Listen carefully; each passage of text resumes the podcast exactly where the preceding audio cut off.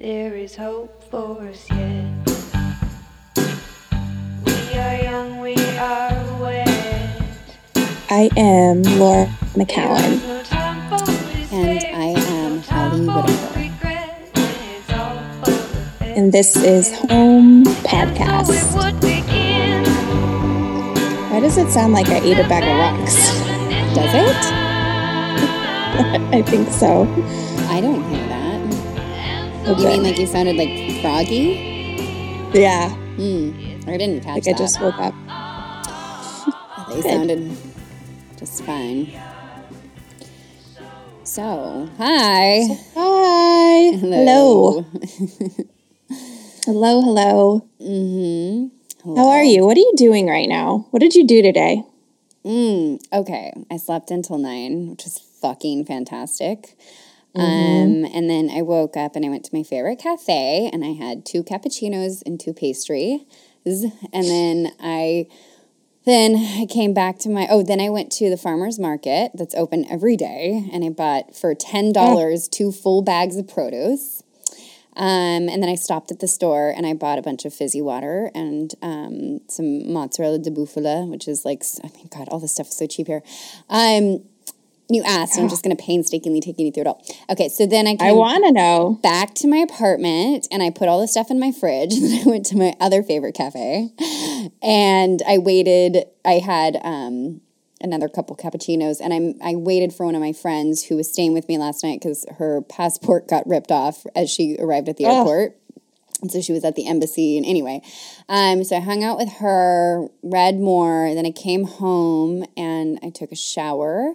And then I um, went on a beautiful walk. And then I went to another cafe.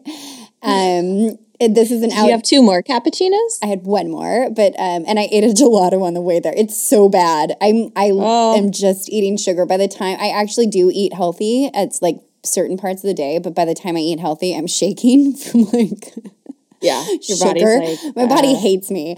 Um, but yeah, so I went and I read more, and um, and then I came back home, and I, I had calls until right now. I have uh, I work at about starting at about six o'clock my time.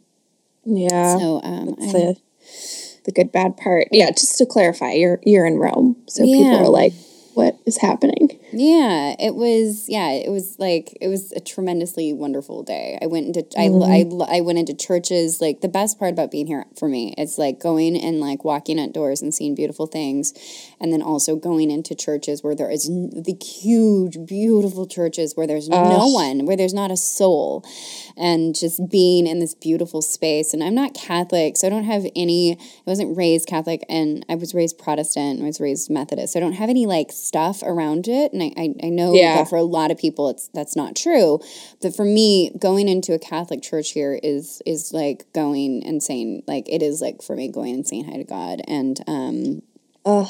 and so I um, I always light candles, and I I bought a new rosary at the flea market yesterday, so I have been carrying around a new rosary in my pocket, um, which is like one of my favorite things to do. Yeah, it's just it's great. Yeah. I'm lucky. I love it.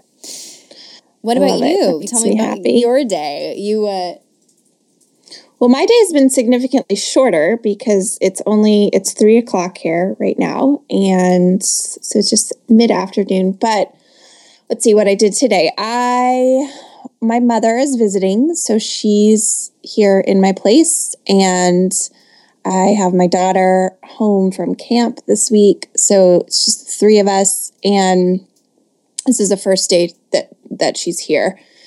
So we I woke up to I did some work first thing before anyone woke up and then I my daughter had this idea last night before she was going to bed. I fell asleep to her telling me about what she wanted to do, uh, which was create a spa in our bathroom. And it, last night it was kind of like, yeah, yeah, yeah, okay. But she did it this morning. She was on a mission and I got invited to come to the bathroom. But first, I had to wait in the waiting room, my bedroom, and pay for my services. I had to give her money and she gave me change. how much did it And cost? well, I gave her $20 and Damn. she gave me $10 of my own money back. okay. So, and some change. and she set up a cash register and she set up um, a services menu and I got a massage and which actually took place. no. she rubbed lip gloss on my back and then rubbed it in. No.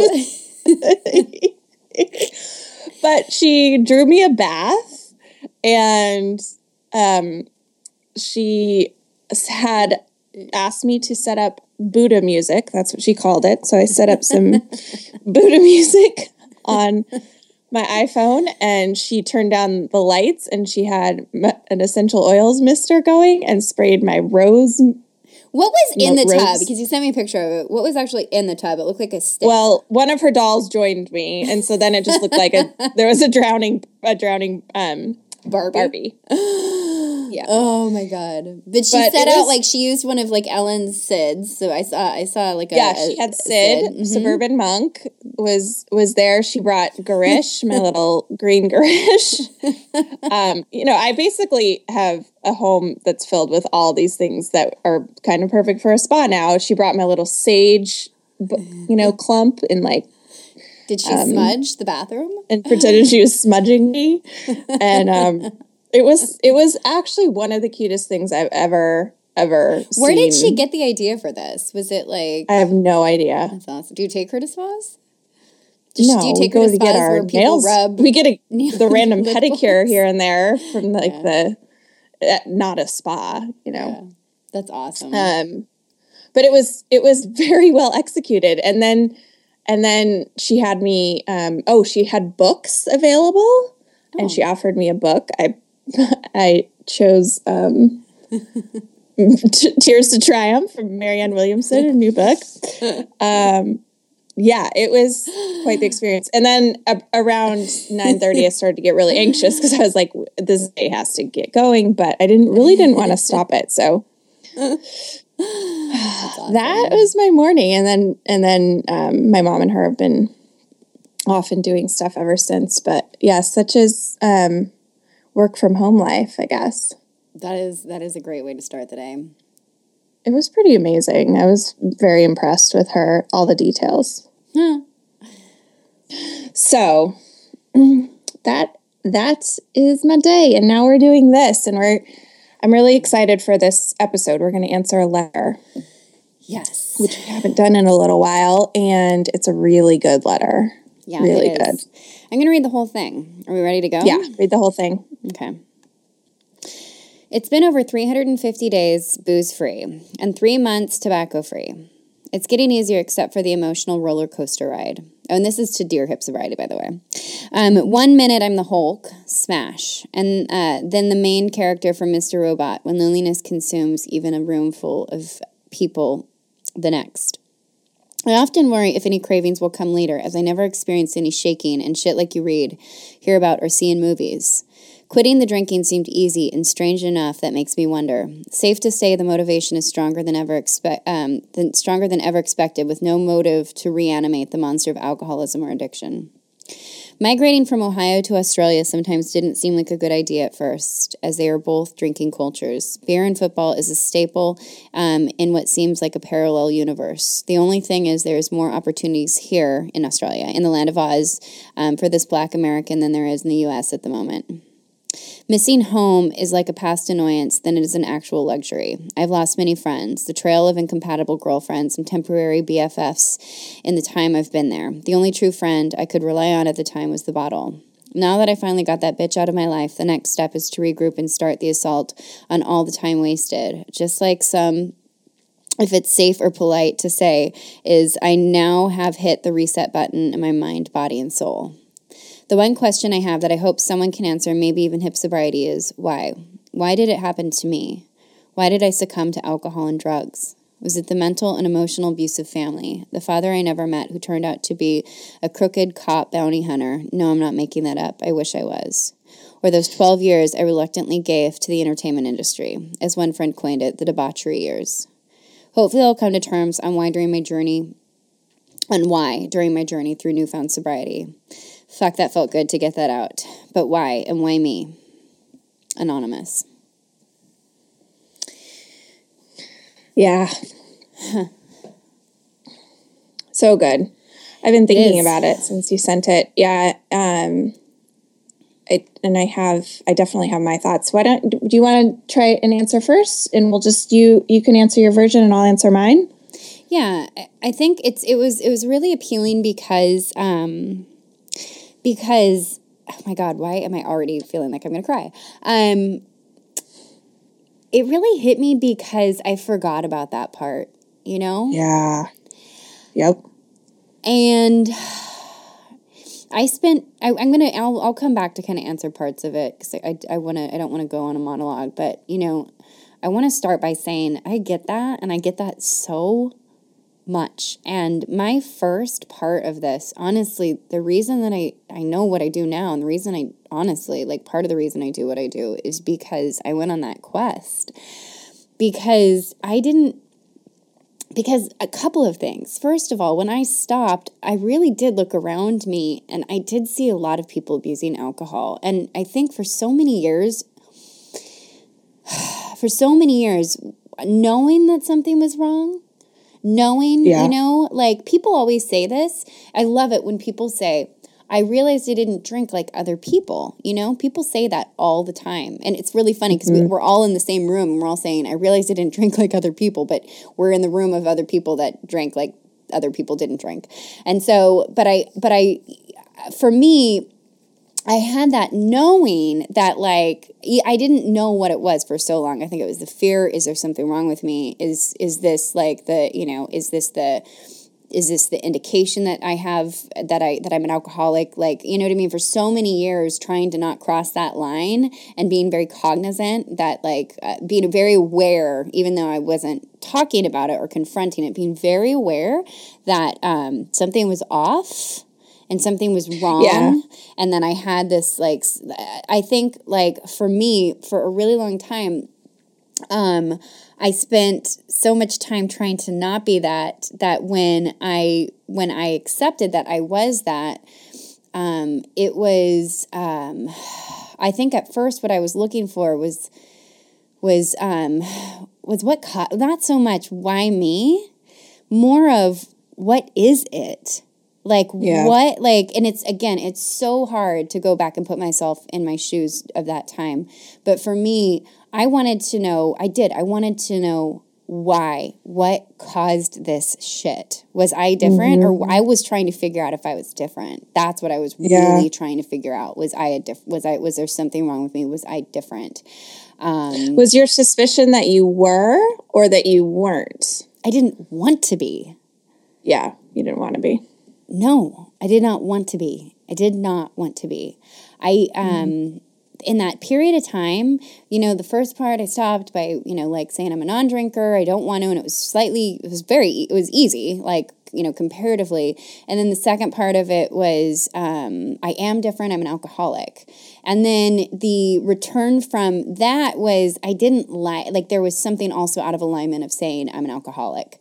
Um, and I hated I just remember I had this one conversation with a with a um I had this one conversation with one of my Kundalini teachers, and I said, "Yeah, yeah, I stopped drinking. I was addicted to alcohol." And um, he asked me if I had worked the program or done the twelve steps, and I just remember like I hated that fucking feeling of being. It was this is what it was. I hated that feeling of being suspect of of pe- of feeling like there was sus- there was suspicion around me of my mm-hmm. path there was suspicion around me of what i might or might not do i hated that it meant that like this might this means that i'm you know like prone to other things there was Yeah. just something that i hated about it and i didn't like it and so i wanted to get to the bottom of it because I wanted to understand why it had happened to me for sure, why, but like also I really wanted to be able to make sense of what I saw around me as well and to, to almost prove that I wasn't different. Yep. Yeah. I get that. I get the first part of it, especially. I think I had less of the inclination in the second part. So,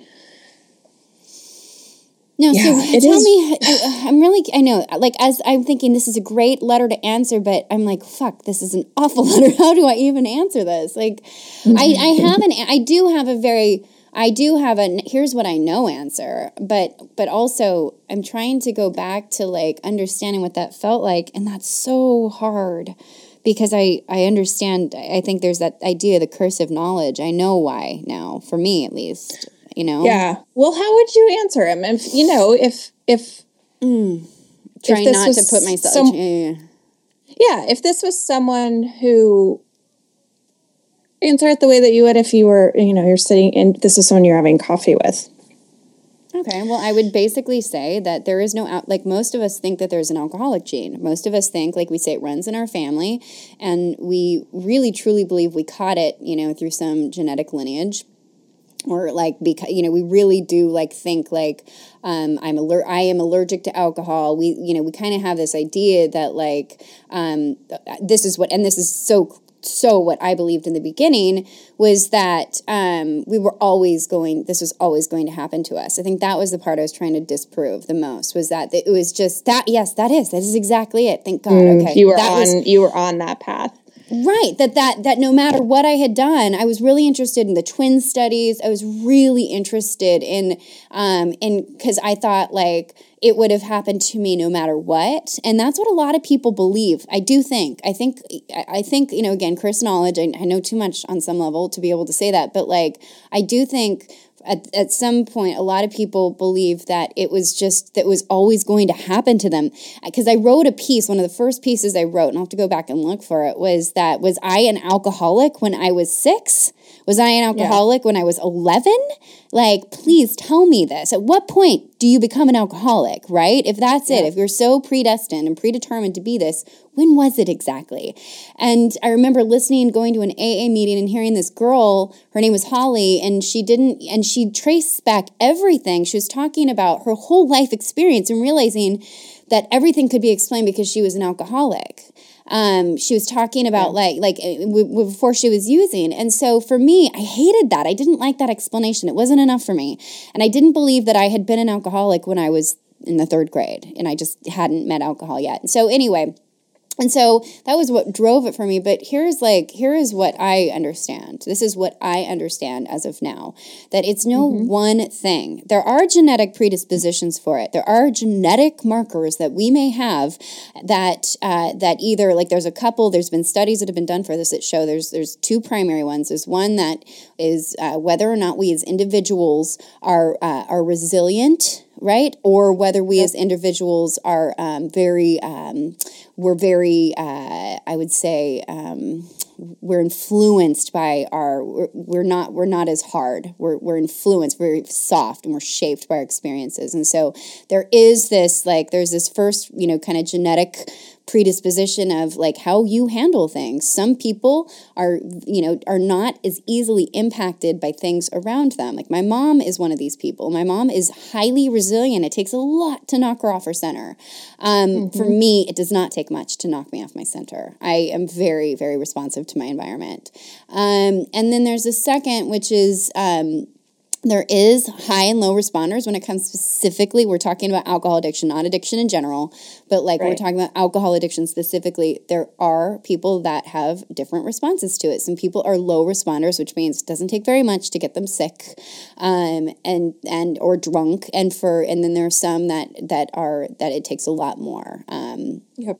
so, um, so anyway, when it comes to genetic predisposition, it's not like actually this like gen, this, this gene that says you're going to be an alcoholic. There's there are components to that, but then you have to add in all of this other stuff, and it kind of depends on who you talk to.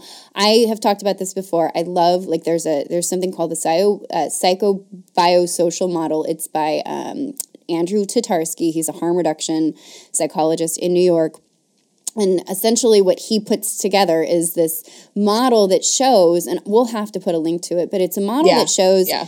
It's So not just one thing. It is those it's those genetic predispositions, sure. Number one. Number two, it's did you experience trauma? Did you experience like severe trauma in your life? And did you have you handled that? You know, there's also um, what was what kind of environment were you brought up in? Who were your role models? Um, Mm-hmm. Also, who were your peer? What was your what was your peer group like? What were what were your peers doing? What do your peers do today? Will the people you surround yourself with um, have an influence on this? Um, there is also the like how much stress do you experience in your life, and also um, you know how do you deal with stress. There's also comorbidity issues. There is there is depression. There is all sorts of mental health issues that surround this. There's eating disorders that we've seen that are like highly coupled with this. Um, So there's also these other issues. There's what kind of coping mechanisms did you develop growing up, um, and uh, you know, and and also like, do you have any healthy ones, or is this kind of the only healthy coping Yeah. Mechanism that you have?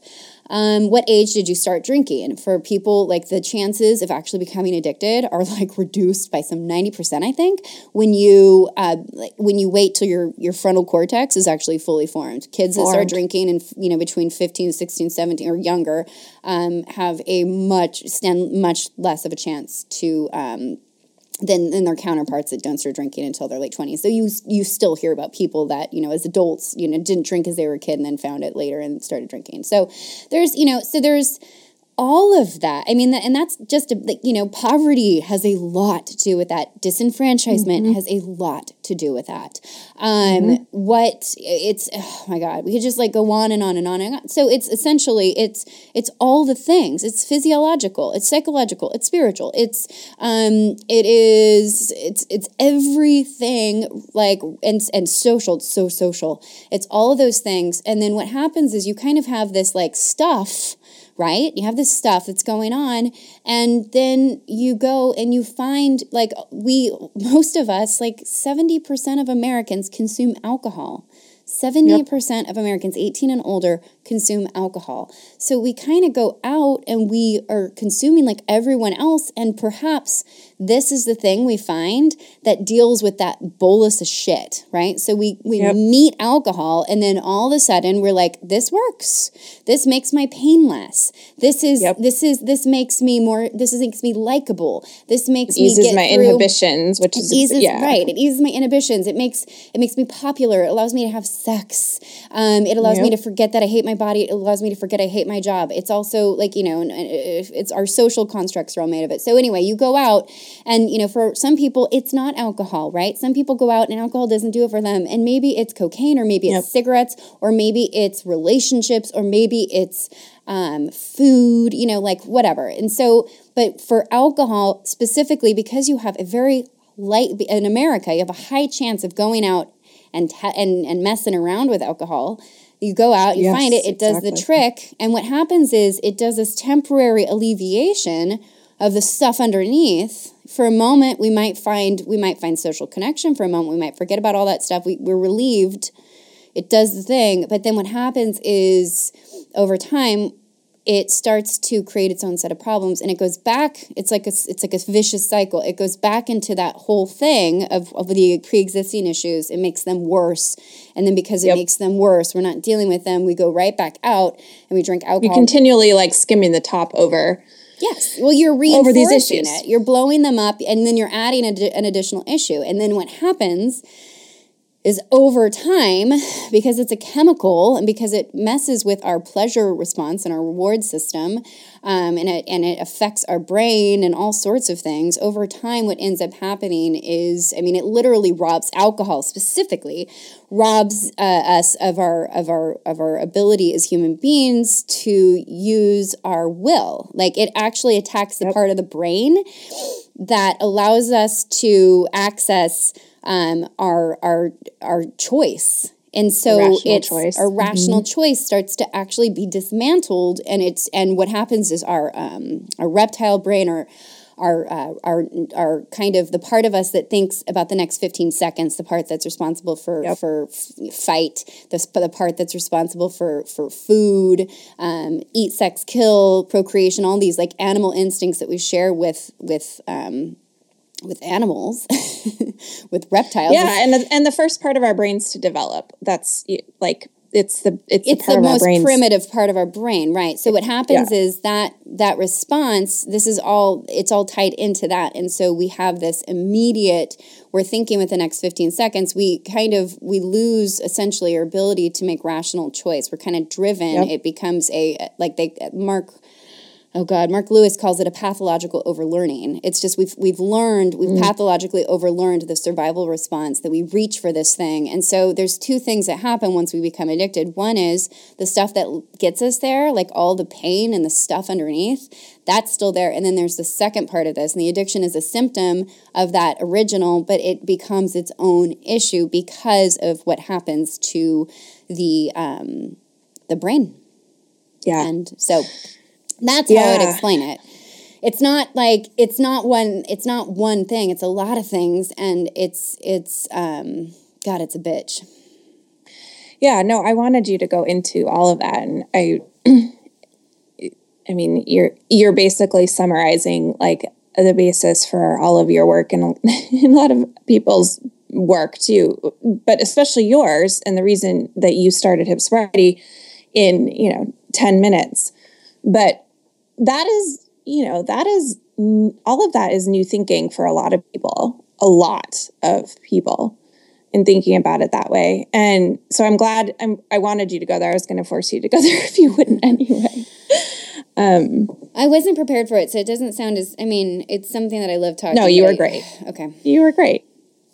Yeah, you, you were great. And A slide deck. yeah, but I'll post. We definitely need to post a link to this, um, to this, to at least the psychobiosocial model, and I'll share a couple things from my com- like from from stuff I use in, in the school that explains like why it's not just one thing. 'Cause a lot of people do think it's just one thing. They kind of they just think it's it, it is. It's true, and it, it's what I. It's what I was haunted by at first. Was just like this was always Yeah. going to happen to me. This was all right. like and there's a helplessness factor in that, and uh, inevitability, and a and a um, an othering that is really troublesome. Ugh. Yeah. Yeah.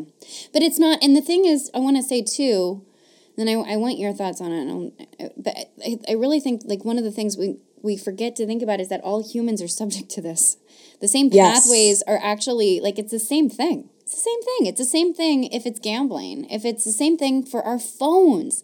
People don't get this. But if you are somebody that has never struggled with alcohol addiction or drug addiction or cigarette addiction, and you think, like, I'm, you know, like I've had many people say, I'm so sorry for you. I've never had to deal with that. And they don't realize when you are constantly checking your Facebook, or when you're constantly checking mm-hmm. your email, it's actually driven by the same exact mechanism. That is escapism, and there is actually lighting up the same exact parts of your brain. You're actually losing Right. your free will, like along. You're actually re- you're increasing that survival response by getting those dopamine hits from reaching for your phone. It's just when it's Yeah. chemical addiction, it's just a whole other beast because chemical addiction is wicked. It's it it really Well, really and it's got with the brain. deadly consequences, and right.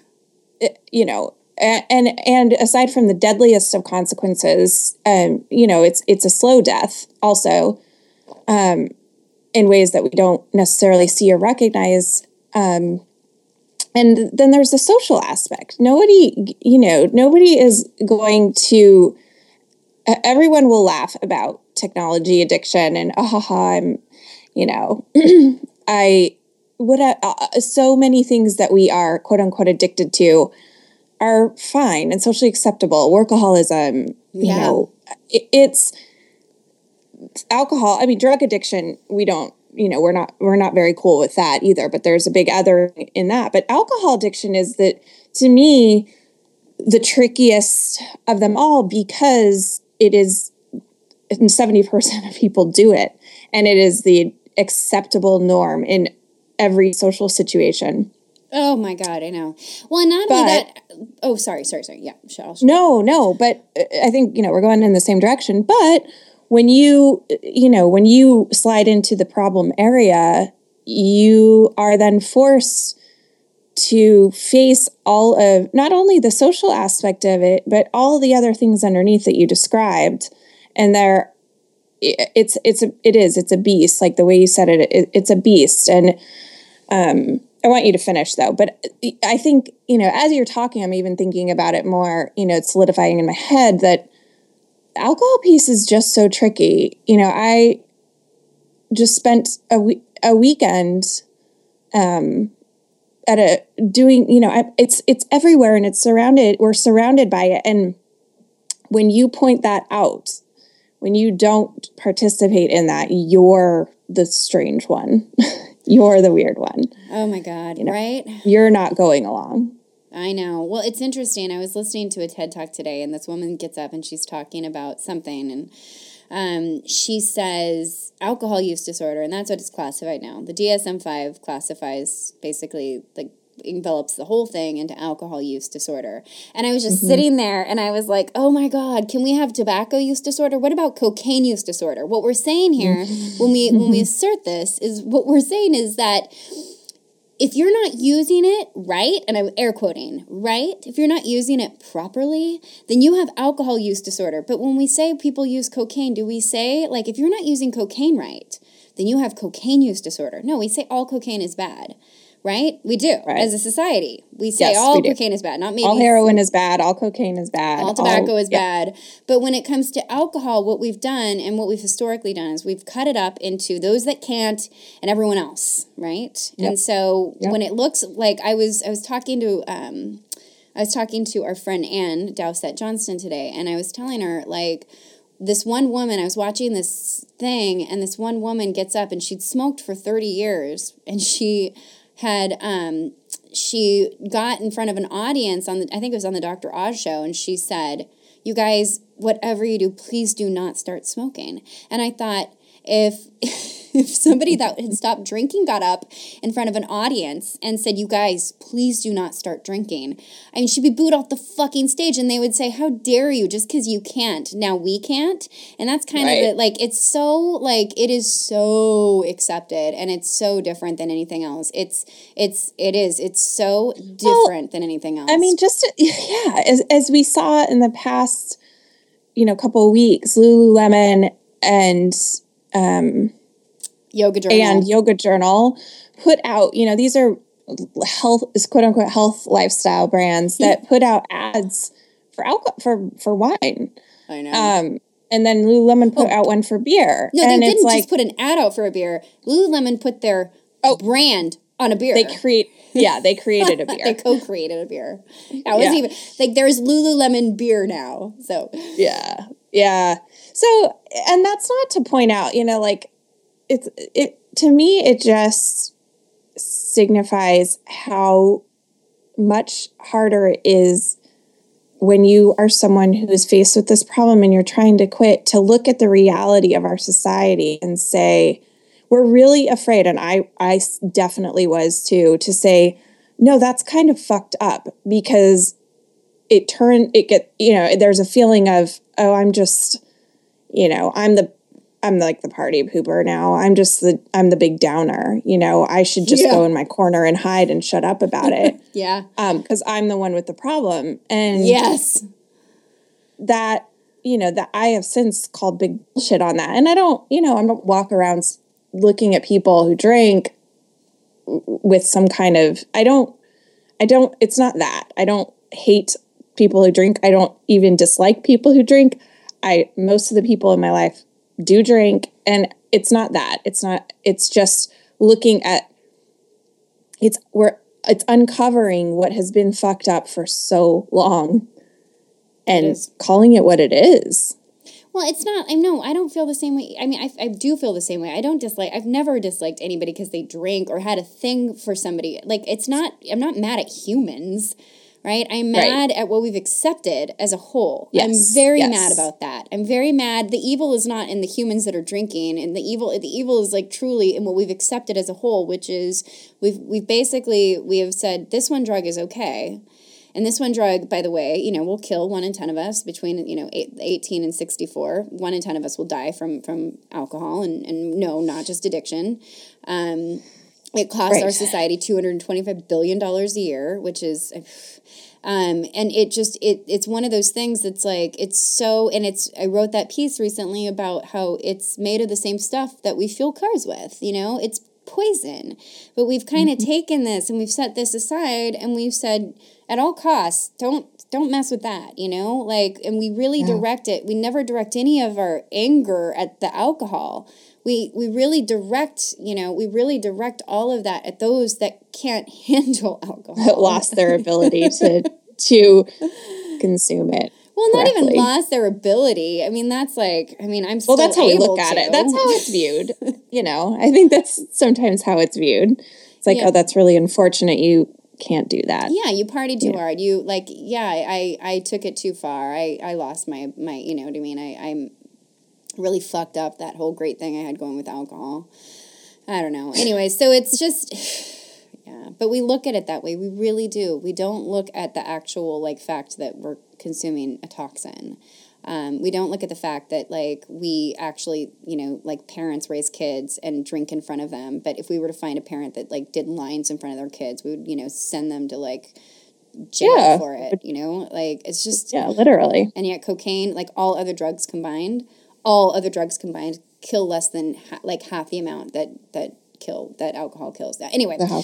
So, like, we're getting off topic, but what I really want to know is, um, and I think that's important what we just talked about because we're getting to the like why we even say why me because we still have this feeling of like Yes. why why was I the unlucky or why was I this one that ended up over here? Why do they all get to keep drinking? Mm-hmm. You know, like why me? So like, and we're talking that because what we've really we've really like touched on this part of we think that it's a consequence to to not drink. I don't think it's a consequence to not drink, and that's what I truly try and promote. I think it's I think it's a privilege to be at a point where we're able to objectively look at what we're doing to our lives. But I do think that it's still it's so seen as a consequence, and it's so seen as Yeah. something that most people would rather. I mean, I know I did. I would have rather died than had to have dealt Yeah. with what I, I would have. I wanted. Oh my god! It was like the last thing I could have wanted was to be the girl that couldn't drink. Um, Yes. Yes. The last, the very last. And Yeah, I no, that's so it. bad Oh. to control it. Yeah. Okay. So you, I'm gonna shut up. I want to hear like just a straight how you want to answer this. Um, Yeah, I mean, no surprise. I would, I would answer it d- differently, but I, I want, you know, I, all of your thinking, all of the, of all the wonderful things you said are, you know, in the background of my own answer. But the way I would answer answer this um, is twofold. There's kind of the the literal answer that that I hear in this letter, which is, you know, why? Like truly, he picks apart pieces of his past. Is it my father? Is it my 10 years, 12 years in the entertainment industry? Is it this or that? And I think that he really is searching for those things and you addressed a lot of them. And then and then I think there is the deeper question of why why me this personal sort of i don't want to say self-pity but it is and i and i can only say that because i had it too and it was maybe the the most painful part of getting sober for me um and more shame than self-pity shame that i was this thing that i didn't that I really despised and didn't want to be. Um, and and the self pity that I really truly felt like I'd been dealt some shit card that I it was the worst the worst card possible for me. Both because I didn't want to be cast as I didn't want to lose my place in my social circles and my family and everything else as a drinking person. But I also didn't want to be someone who I didn't want to lose alcohol as my coping mechanism, as something I had developed a really long relationship with. I really, you know, had this sick but profound love for this this thing and the ritual of it and the actual the feeling of drinking. I really really really loved the feeling of getting fucked up. I mean, from the beginning. And and and every stage on the way to fucked up. I actually didn't like being fucked up so much, but I liked everything on the way to it. I liked the the f- the sort of way you could feel the lights come on after a first glass and the way that everything softened after two drinks and I think Sarah Hepola said in a recent article there is no time she is more in love with herself and the world around her than 3 drinks in yeah. and that is that was true for me. You know, I it was a loss of identity and it was a loss of a relationship Yeah. that I had had since I was about 17. So the question that, you know, the, the what I heard at the bottom of this letter was was that piece of it. You know, I and they're both important, the literal and sort of the I'll call it like the heart piece. Um and it's a very funny letter and you know, you can kind of feel relief from the beginning to the end um, it's obvious that to, to me that this person wasn't so it hasn't he said it hasn't been as hard as he thought but it's what he's feeling now is a resentment about where that puts him in the world in the you know the place of in australia in culture in society and that is real you know that is something i feel and empathize with deeply I, it was the hardest part about the first year and a half that I tried to stay sober and I and I couldn't or didn't. And then the first really year of sobriety too because you're not you're not changing a habit. You're changing an entire way of being in the world including all the people and places and things that you do, you Yeah. know, including all the relationships, including the places that you go, including all the things that you do, including everything you thought about yourself. I was going to ask you earlier, like, can you name one part of your life that hasn't been touched by this? Mm-hmm. That's a good question. Um, from the outside, there are ostensibly things that haven't changed, but absolutely not. There's nothing that hasn't been touched because inside it's been like a complete restructuring. And it t- and it does touch almost. I mean, it does. I mean, it, work, even work. You know, your drink cart stuff, and the relationships, and the way that you socialize with people at work, and your family, and your, you know, like your, you know, your every everything. When I when I look at my life, I really can't find one area that was that was left that was left untouched by it. I really can't. Right. And but when you're fa- when when when that, someone because people told me that, you know, when I went into meetings, they said every the only thing that has to change in your life is everything. And I thought, fuck you. Yeah. Like, okay, great. How how am I supposed to do that? And I don't want to. I don't want my life to change. I kind of loved my life. I thought I Really? did. I mean, I thought I loved my I didn't want to not be in my circle of friends. I really didn't. I didn't mm. I loved the idea I had about I shouldn't say I love my life. It was a very sad small place at that point, but I I didn't want the other thing. You know, I didn't Yeah. want Yes, I know. I what I know. thought this other thing was. I do. I do um, get that. I, you didn't No, want to I'm be on the you other side. me on that because it's it's an important distinction. Like, and it's a really funny. You know, you just I couldn't see. I didn't know because you can't know what is No. on the other side of it. You don't want to Um, go there. I get that. I get that completely. You don't want to But I didn't to that want that. Like, you know, I didn't want. I didn't want it. I didn't want it, and it's really.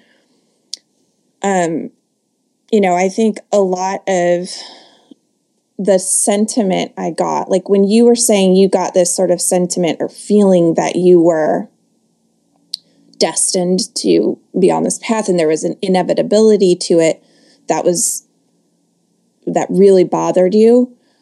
I felt that there was a sadness that really bothered me underneath it. Um, I don't. I'm not making the connection on that. So I felt I felt that and this was my perception, but I felt when I went to meetings because you have you know you, you also like I my primary um, exposure to early recovery recovery was through AA and while I enjoyed I I met some people and I I just you know on the whole I didn't want it and I didn't see it as something that was truly I didn't see myself getting something that was better than what I was doing in sobriety, than better than what I had this, you know, than the idea I had about a drinking life in sobriety. I didn't see it in the people, I didn't hear it. They said You things, didn't, didn't see thing you around what you saw around you was not attractive. It was not was not attractive. You, you were exposed to other people, many other people who were doing what you were going to have to do, and you did not. It made you. It made you not happy, Yeah, to say the least. a- to say the least, it it really. Um,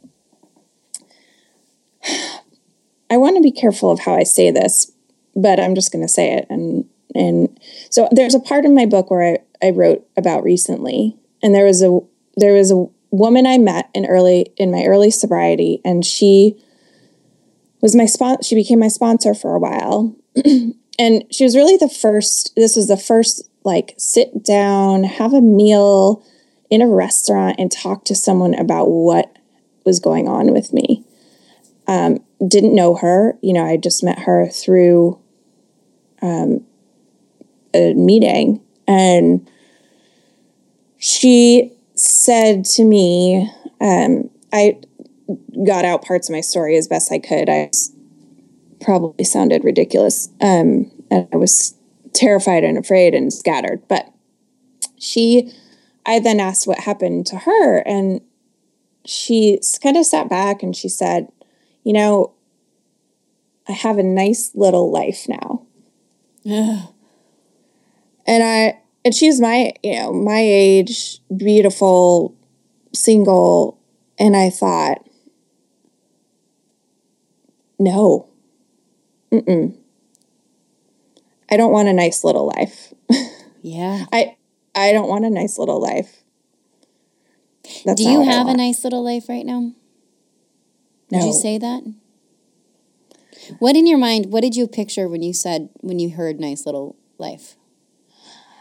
I thought see? small. I thought a very small, limited, caged in experience Yeah. and protected experience. I know that's not what she meant. Um, or at least I felt that I was supposed to receive something different from that message, that I was supposed to receive some kind of peace around what life she did have. Um, but I that's not what I heard. And that's sort of the current of what I felt when I listened, you know, to what was out there about recovery. It was this I didn't want it. I- didn't want a nice little life. I wanted an expansive, You wanted a big life, and you lived big. wanted a you big inner big. life Yep. and a big yeah. I, I I I didn't need a life that was big in terms of the outside stuff, but I wanted a big I wanted a big life. You feel you're like me. You feel big. Like there's nothing small about you, right? And Mm-hmm. so to be like, it's it feels like you know what it reminds me of. Um, it reminds me of um, when I was looking for an apartment in LA, and I went to a, a neighborhood, and I Mm-hmm. saw a suburban home, and um, and it makes me it makes everything in my body like it just to me. for me, for me, yeah, yeah, yeah, yeah. I don't I get it. that. I don't want that, you know? and no. no, no, I want to I want to live in in, you know, over there where it's, you know, big and loud and um and alive and anyway, but like I get like I that's an I think that that it's such a really great way to put it because I think a lot of times um it's it's really um that's what we think. The Yes, party is over. I- it's over. Like they're like take down there's a I can't remember which book it's from. I know it's Caroline Knapp mentions it in Drinking a Love Story, but how all the word the art's taken down from the walls and you're just in this white room and there's nothing left. And it you know, it it feels like that. It's I thought that was just the truth of it and I was just gonna have to get over it. yeah. So And what I think- happened though? Well, what happened was. Th- Was she right? There is, some, no, of course not. no, I wouldn't be here. But there, there was a period of time that did that did feel like that. You know, it it was a clearing out, Yeah. um, and it, it really is an inside an inside job. But no, none of that was true and you know i i want this letter writer to to know that too i don't sense that that's necessarily what he was saying. Um i think his his letter is more about the his own inner inner journey and where this puts him but no it's it here's how i'll end my answer. So my why my when i first read this letter the the my first gut response was the why it just so happens to be his thing was alcohol. And my thing was alcohol. But there's a, there's you know we all have different paths to waking up. And this is his why you know this is how one way he was presented to wake up. And the why is because he has something that that is worth living a sober life to to reveal. Mm. You know the the why is the why is so he can wake up I get i it. think Yeah, that was as we started talking. It was uh, it was something that I didn't even think about to to answer. But I I agree. When I if you were to ask me, I don't I don't wonder why anymore. I don't. I don't like and and not just because I solved it. You know, not just because I solved it intellectually. Not just because I know what it looks like on no that wouldn't last right but I when I look at this, I um I I feel like it's a blessing and I feel like we I mean it's something you say all the time, which is we're the luckiest and I do believe that I'm incredibly lucky that I've that this happened. Um Yeah. I do. I feel like I am so fucking lucky. Not just that like not that I just that I was that I was addicted to alcohol. I'm I'm just lucky in so many different ways that this is what my life is now. And you know, like there's this we can look at this, we always can look at this like as like the end, right? Or we can look at this as the invitation to the thing that we're actually supposed to do. And one of my um one of my friends, uh, she's a blogger and well not she's not a blogger, she blogs. And she her blog is called um well, I mean, she ha- she does a lot of other things, and she has a I don't know Yeah. if she keeps it up, but it's called "Turning the Page on Alcohol," I think. And Yeah. she talks. She has this beautiful post, and it's one of my favorite because she really struggled with this. She really struggled with. Um, why me? Why am I the girl? Right. And what she came to was I had sent her this Annika Martin. Oh God, is it Annika Martin's? Yep. Sent her Annika Martin's thing. And what she got out of this article that she read was that she, and this is what I do believe that we, I, I mean, my, you know, my beliefs are out there, like, but I really do believe that we come into the, I, you know, I believe in reincarnation. I believe that we, like, you know, essentially design the path that we're supposed to take in our lives. And that what, you know, she writes about is that she, you know, essentially on her path, this is what she wanted to struggle with so that she could grow. And so for Yeah. her, she says it's like the challenge that she picked to like, you know, to encounter in this life. This was the obstacle course that she had set up in order to in order to um not just overcome but Get in there. order to yeah, Yeah. it was alcohol and so and for her it made it made her feel for her personally it gave her the sense of empowerment that she picked this Yeah. That she Yeah. essentially picked this and said i'll do that one you know? I'm strong enough and i'm brave enough and i'll fucking do that one. And i have that same sense too. I do. I have that same sense that i was supposed to land exactly where i landed. And i i so firmly believe that i was supposed to like fall the fuck apart. And i was like for you know it's one of those mm-hmm. things that it has not been like you know, I'll easily say today, I don't take on that label. I'll easily say today, this is the best thing that happened for me. I will, I'm not embarrassed to ever talk about it ever. I never feel Yeah. like I am like the girl that can't. I really am, I don't, but it took a long time Yeah. to get there. And I feel God. like it was that my path is exactly how my path had to be, including all the friends, including all the experiences, including the job, including every last little part of this, um, to push me to do something that I'm supposed to do, right? Like personally Yeah. and for, you know, for whatever. This is my role to play. This is my part to play.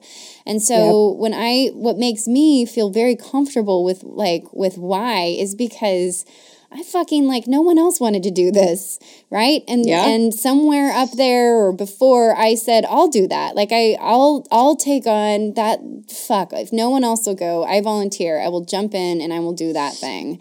Um, you know, like and and so I did. I took the, you know, and I've told this to some of my like some of my my people, my clients that have struggled so hard with so many different things, right? And those moments where they're just like, why can't it just be easier or why can't like like I can't do this or whatever it is. I'm always just saying cuz no one else could but you. No mm-hmm. one else could, you know. Like we know some of some of our friends from the home group, and some. I mean, some of them have these circumstances you just can't even fucking imagine. And it's not to mm-hmm. say, oh God, because it sucks to be you. It's to say because no one but you was strong enough to do this. Do you get that? Like mm-hmm. no one else. You mm-hmm. volunteered to do this because you were strong enough. Uh, because you're going to do something big with it. Because you're going to do something beautiful with it. It's not happening to you. It's happening for you, and it's happening for the rest of us. We need you to do Yeah. this. yeah that's a, that's the other big piece is for the rest of us and no i so i mean you know i so agree with all that i think that it's important to to ask those questions though and to not feel that way i felt angry and pissed off and resentful for a really long time and and that that was necessary and worth it I agree. I agree. to burn through it. But I I also wish that I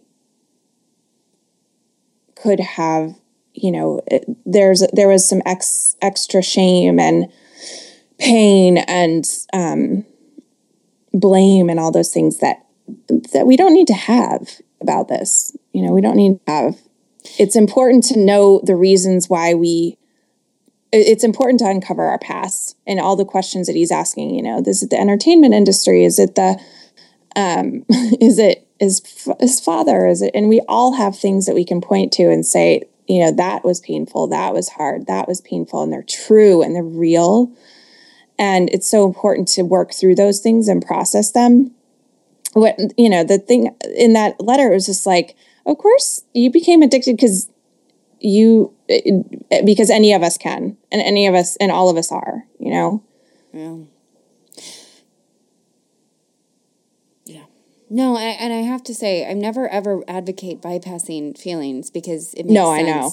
ever. I mean, I was just saying this is one of the ways that I got to why me was was through that, not because I didn't Yeah. feel like a big fuck you during it, and, and you know, it's never. no i know but, but and it's yeah and it's so important to hear it on the other side that you feel that way now it's huge you know i would have responded a lot differently to that message than you know you can have a nice little life too um, which felt like death to me Oh my God, I know. Oh God, I know. I know. I do. I don't want to. I don't want a nice little life. Can we talk about the details in this letter that I hadn't heard before? This is a black man that grew up in Ohio Yeah, and he lives in Australia. He and he, now lives in in Australia. He wrote it in anonymously. I know who he is. He's uh That's amazing. A black man that lives that grew up in Ohio and lives in Australia. yeah. He's like the any. He's the only black man that lives in where he's living now too. He's We yeah. So we we hear from a lot of people in Australia. A decent percentage. Australia, London, some uh, some Netherlands, some Germany. Primarily, uh, no, but I I feel like the identification of drinking as an issue in Australia has been has come up many times. Yeah. Oh, yeah. Well, it's a huge. I mean, it is, and, and and not only that, I got a letter yesterday from somebody that was just talking about how she thinks that the stigmatization around alcohol is worse in London. I mean, it's you know, Yeah. when I look at my stats on my blog, my three primary countries are Australia, London, or not, yeah, continents, Australia, but Australia, London, and um, the United States. Yeah. Top three. Anyway, Canada's I up just there I, too. I glazed over that in the first read because I was paying attention to what he was asking. But then when I when you read it, I'm thinking those are some interesting details. Mm-hmm. I hope our response was helpful. I do. Yeah, no, I, I do as well. It's interesting because it's one of those ones that it's really hard to answer because I don't live there anymore, you know? And some of these Mm-hmm. places, like, it's so hard to get back into. And it is. It, like, time just does a number on you, I think, in this. And it is really hard sometimes to get back into touch with with some of those questions that uh, the, uh, the question he's asking, I think, I don't. I I would be surprised if there was somebody that didn't ask that question on this path. Why me? I would be very surprised. Oh, yeah. Um, yeah, yeah, yeah. No, that's. I think I hear it all the time. I think I, I don't think I have as hard a time going there right now because I'm writing about that time, yeah. so it's really fresh. But, but I agree. It's very easy to turn and say, "No, this is how it is. This is how it really is. And this is how it feels, or you know, it should feel, or it could feel," and and not to be able to go back there. But I think you did it beautifully, and I I think the the literal why of why this happens is is so important. And we need that from you. It is important. It really is. Like, uh, like, oh my god. Yeah. Knowledge is power. And It it's still is. forming. It's one of those things that's still form. It really is like it's it's not you know it's this is not information. Brain science just came online not so long ago. The stuff we know now we did not know you know twenty years ago, ten years ago.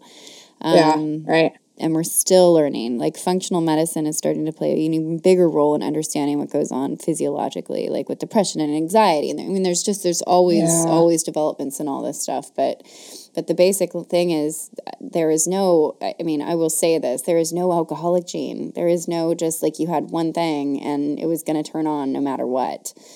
It's just Yeah. It's just not. Even Gabor Gabor Mate and in a recent podcast I heard from him, he's a doctor, was saying that. He Oh. said that he said there's no evidence for that gene. There's evidence for genetic differences between people who are more prone to addiction, like you said. but Yeah. Well, and it's so interesting because this is what science does. So ridiculous. We try and find we think that they're like we really do think if we could just find a pill for it or if we could just we could just find the root cause, this one thing, we could just come up with a super pill for it and eradicate it. It's such a fucking waste. I mean, it's such a waste. yeah.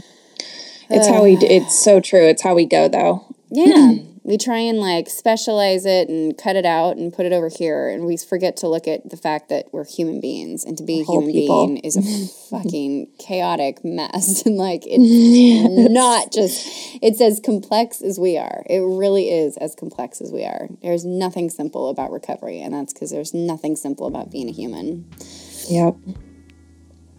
all right well All right, my dear. That was wonderful. Was it? it was good. I love. I fun. loved what you had to say. Um, okay, well, we'll go with it. All right, you have a good night in Italia. I'm gonna go and get a gelato and go on a walk. Good. Hmm. I'm gonna go on a walk too. Hmm.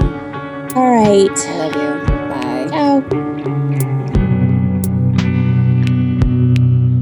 Waist